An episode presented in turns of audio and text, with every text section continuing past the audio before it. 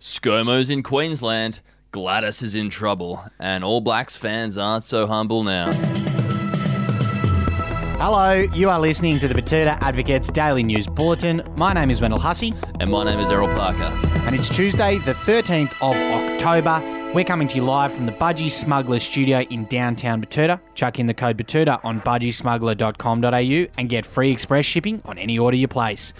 Today, we'll start off with a big national story from here in Queensland. And the headline on that one is How's the campaign going, love? Says Prime Minister, rapidly trying to remember name of Queensland LNP leader. Scotty, he's just an average bloody bloke, isn't he? Yeah, the big fella's up here in Queensland to help the LNP try and swing this election in their favour, and unfortunately, he forgot the name of his party's leader up there. Which is Deb Eggleton, I believe. Uh, Wendell, you can tell that you do not read the Courier Mail. It's Deb Frecklington for future reference. Yeah, that's right, Frecklington. I always do that one. I do pick up the Courier Mail every now and then, but it's usually for the back half of it. And some other political news, but from down south now. And Gladys has achieved every North Shore Sydney girl's dream and landed herself a soft country boy in moleskins. Yeah, apparently that's the dream for those ladies from the entitlement and inheritance belt of Sydney for some reason. Ideally, they have played a couple tests for the Wallabies. They went to a uh, nice Wallabies feeder school like Shore. You've got to be a, a lucky girl to land one of these. Uh, white whales, uh, taking their moleskins into account there, Wendell. Anyway, this has come up because New South Wales Premier Gladys Berejiklian has, of course, been caught up in an ICAC inquiry which has revealed she's been in a close personal relationship with a uh, disgraced Wagga MP called Daryl Maguire over the past five years.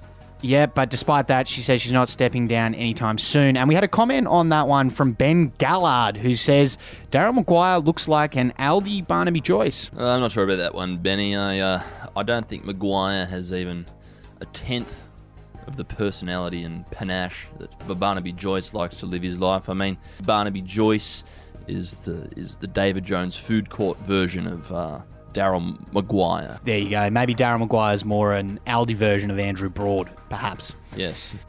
And in the sports world now, we've got a story in the paper about some workplace chat yesterday, and it reads like this Bah!